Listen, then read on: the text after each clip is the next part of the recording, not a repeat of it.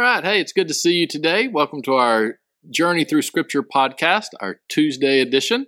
Hope that you had a great weekend. My name is Philip Thomas, pastor of Journey here in Elgin, Texas. And so we are continuing our uh, journey through Scripture in a chronological order. Um, so we we're looking at Haggai and Ezra. So we're beginning that process of the exiles returning to Jerusalem from Babylon. So that's going to need the city to be rebuilt. That's going to need the temple to be rebuilt. And this is going to take years um, to do. And Haggai is a prophet during that time. Um, and so is Zechariah. And so today we're going to be in Zechariah um, chapters 1 through 6. Um, and uh, so if you want to take a moment, read chapters 1 through 6, and then we will dive right into to Zechariah. So Zechariah is um, clearly a contemporary of Haggai. He is uh, also a prophet, but the style is very different. Where Haggai is more kind of uh, preaching um, and through prose and things like that. Um, Zechariah is a series of visions, and so man, we love this kind of stuff, right? Because we start to speculate, we start to wonder. Um, visions can be very uh, interesting um, and challenging to understand exactly what they, they're meaning. Um, what we're going to see in Zechariah is the first part of it um, is clearly speaking about the current time, basically the the rebuilding of the temple.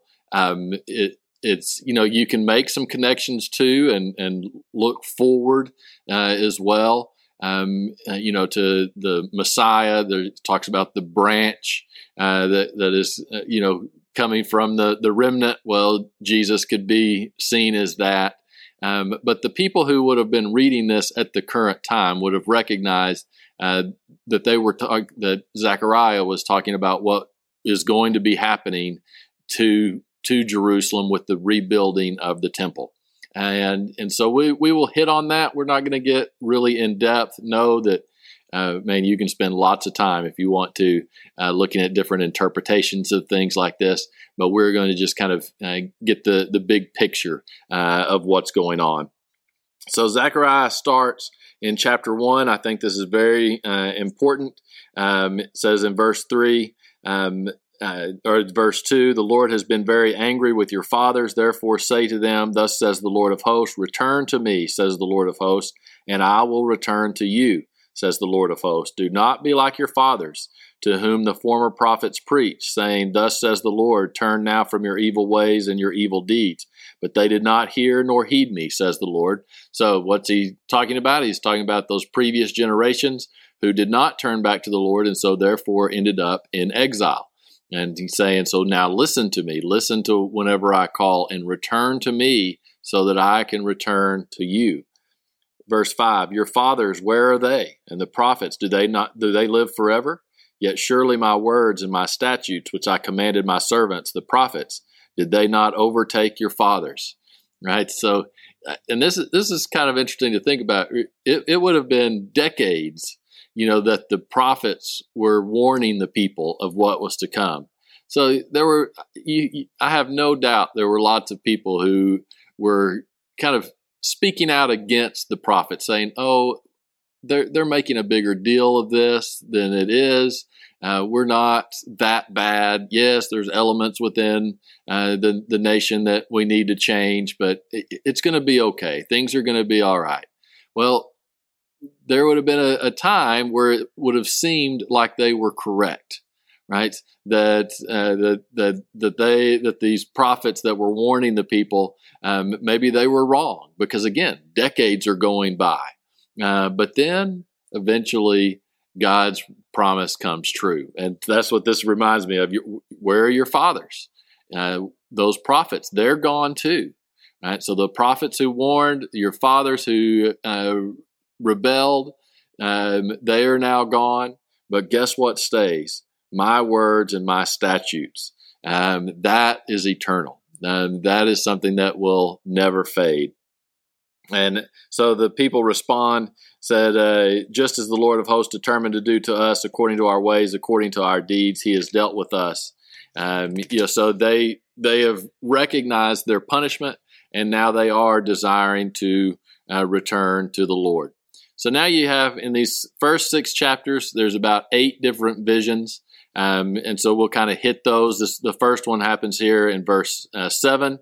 It's uh, the vision of uh, of uh, the horses, um, you know, and, and they're among the trees. The horses have gone out, and the man has gone out throughout the whole earth, um, and that they have found peace. Right. It says, So they answered the angel of the Lord who stood among the myrtle trees and said, We have walked to and fro, fro throughout the earth, and behold, all the earth is resting quietly. So, what's that saying? Well, your time of exile uh, is coming to an end. Um, that that uh, the the judgment is over. Um, now it's time for the restoration. That's kind of what that vision uh, is is hitting at. Then uh, you keep going and uh, starting in verse 13, talking about how the Lord will comfort Zion. And it says, And the Lord answered the angel who talked with me with good and with comforting words. So the angel who spoke with me said to me, Proclaim uh, this, saying, Thus says the Lord of hosts. I am zealous for Jerusalem and for Zion with great zeal. I'm exceedingly angry at the nations at ease, for I was a little angry, and they helped, but with evil intent. Therefore, thus says the Lord, I am returning to Jerusalem with mercy. My house shall be built in it, says the Lord of hosts, and the surveyor's line shall be stretched out over Jerusalem. So, again, just this reiteration that uh, God has punished, but now He is redeeming the people. He is bringing them back um, to uh, bringing them back to Jerusalem, and the temple will be um, uh, rebuilt. So then you have uh, the second vision there in verse 18, the vision of the horns. Uh, so there's these uh, four horns uh, sca- that are scattered. Uh, well, those um, those are representative of the four kingdoms that opposed Israel. That would be Assyria, Egypt, Babylon, and Persia. Um, and the the craftsmen are coming to tear down these these horns. Right, the, the uh, verse 20 then the lord showed me the four craftsmen and i said what are they coming to do? He said these are the horns that scattered judah so that no one could lift up his head but the craftsmen are coming to terrify them to cast out the horns of the nation that lifted up the horn against the land of judah to scatter it. So the the horns are representative of those four kingdoms that caused so much problem. Now they are going uh, to uh, receive their judgment. Then uh, chapter 2 uh, starts off with the vision of the measuring line. Um, you know, a man holding the me- a measuring line. Um, this is kind of uh, a vision representing God's promise uh, that Jerusalem will be expanded and that the people will be able to live in safety there. Um, you see uh, verse 10 Sing and rejoice, O daughter of Zion, for behold, I am coming. I will dwell in your midst, says the Lord. Many nations shall be joined to the Lord in that day, and they shall become, become my people and I will dwell in your midst. Then you will know that the Lord of hosts has sent me to you. And the Lord will take possession of Judah and his, and his inheritance in the Holy Land and will again choose Jerusalem. Be silent, all flesh, before the Lord, for he is aroused from his holy habitation. So, uh, again, they are returning. This can be, this vision could easily be a, uh, applied to that time frame but it you know it can be looked at as future again because those cycles repeated themselves right? Uh, the uh, the temple was destroyed again and so eventually may be rebuilt again. Um, so we can do that but don't don't get too caught up in in all of the uh, you know the apocalyptic type uh, literature here of these visions. Uh, this is speaking about what is happening now that the people are returning from exile so then you get into chapter three. You have the vision of the the high priest. Um, uh, this is kind of uh, interesting because you have the high priest and he's being accused by Satan. Satan is the accuser, um, saying that the the high priest is not worthy. It says now Joshua, which that's the that is the priest who is partnered with uh, Zerubbabel. Um, so it's this priest and Zerubbabel. They're the ones. Remember, they've uh, uh, that we read about last week um, that have started rebuilding the foundation of the temple. Um, it says, Now Joshua was clothed with filthy garments and was standing before the angel. See, a, a priest, um, you know, couldn't pr- do priestly duties uh, unless they were ceremonially clean. Well, filthy garments would have made them not clean. And so the adversary, Satan, is saying, see, they are not qualified. It's kind of like the people when they went into exile, they were undergoing punishment. They were not, uh, were not ready um, to be reconciled to God. They were going through that judgment. But then God has made them clean and brought them back into to his presence again. And that verse 4 says, Then he answered and spoke with those who stood before him, saying, Take away the filthy garments from him. And to him he said, See, I have removed your iniquity from you, and I will clothe you with rich robes. Right? Wonderful image of God's forgiveness, of God's grace, that of course we see in Christ as well. That God removed the, the filthy ro- robes and gave him new robes. Uh, he cleansed him of his iniquity. So the people uh, have have paid the the price and now are returning. Um, then we uh, see a little bit of the coming branch. Um, uh, if you, uh, verse 6, if you walk in my ways and if you keep my command, then you shall also judge my house, and likewise have charge of my courts. I will give you places to walk among those who stand here.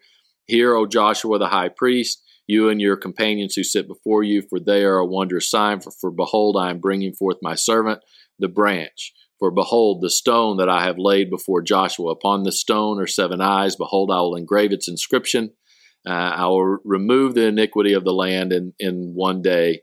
In that day, says the Lord of hosts, everyone will invite his neighbor under his vine and under his fig tree. So, again, you can make the case that Zerubbabel and Joshua are uh, that they are kind of being the branch in that day. Uh, but I, I, think this obviously has uh, a look forward to what the Messiah, who he will be, that he will be that branch that will bring uh, a, a, payment and cleanse the iniquity in one day, right? And what he has, what when he goes to the cross. Um, but uh, so we, this is very hopeful things that uh, that God is restoring this relationship with His people. And you have chapter four. Um, you have the the vision of the lampstand with the olive trees. Um, this is where it talks a, lot about Zerubbabel. Um, verse uh, six. This is the word of the Lord to Zerubbabel, not by might nor by power, but by my spirit, says the Lord of hosts.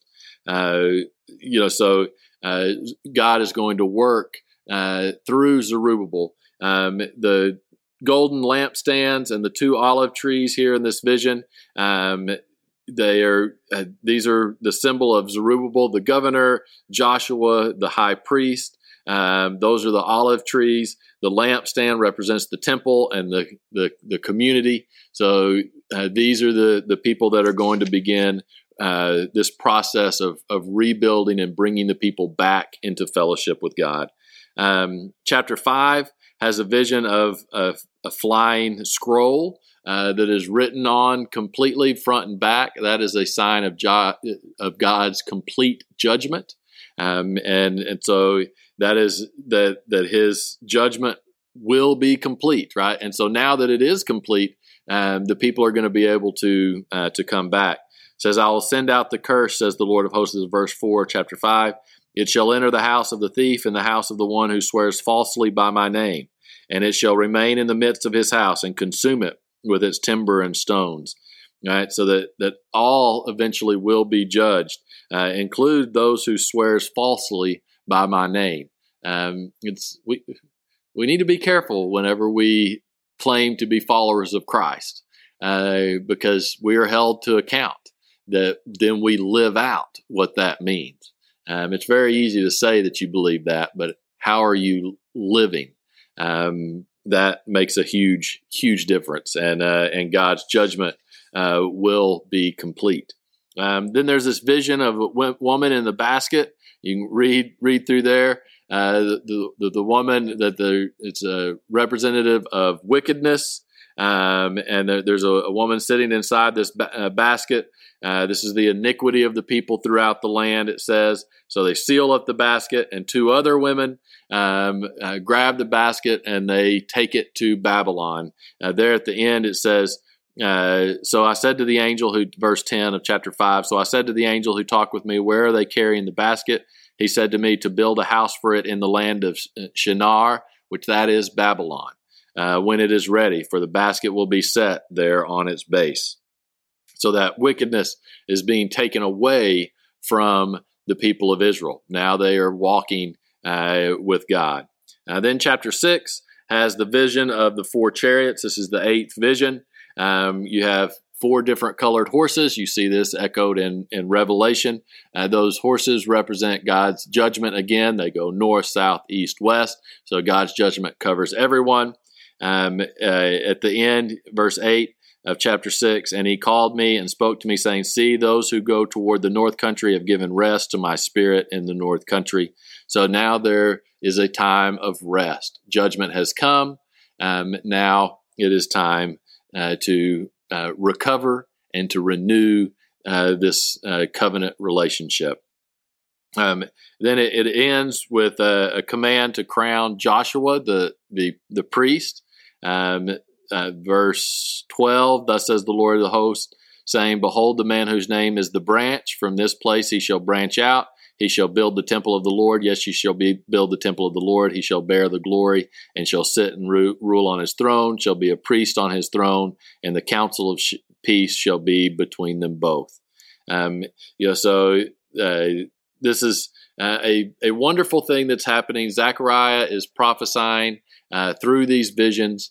Um, and he is uh, telling the people what they need to be doing, that they need to be rebuilding the temple, that this is the word of the Lord. All right, so that brings us to the end of today. Uh, on Thursday, read Zechariah 7 uh, and 8. So just 7 and 8. Uh, remember, we're going chronologically, so sometimes we move around. So uh, Zechariah 7 and 8, Ezra chapter 5 and 6. And let's go ahead and do Daniel chapter 6 as well. So, so three different books: Zechariah seven and eight, uh, Ezra five and six, and then Daniel chapter six as well. All right. So we look forward to seeing you on Thursday.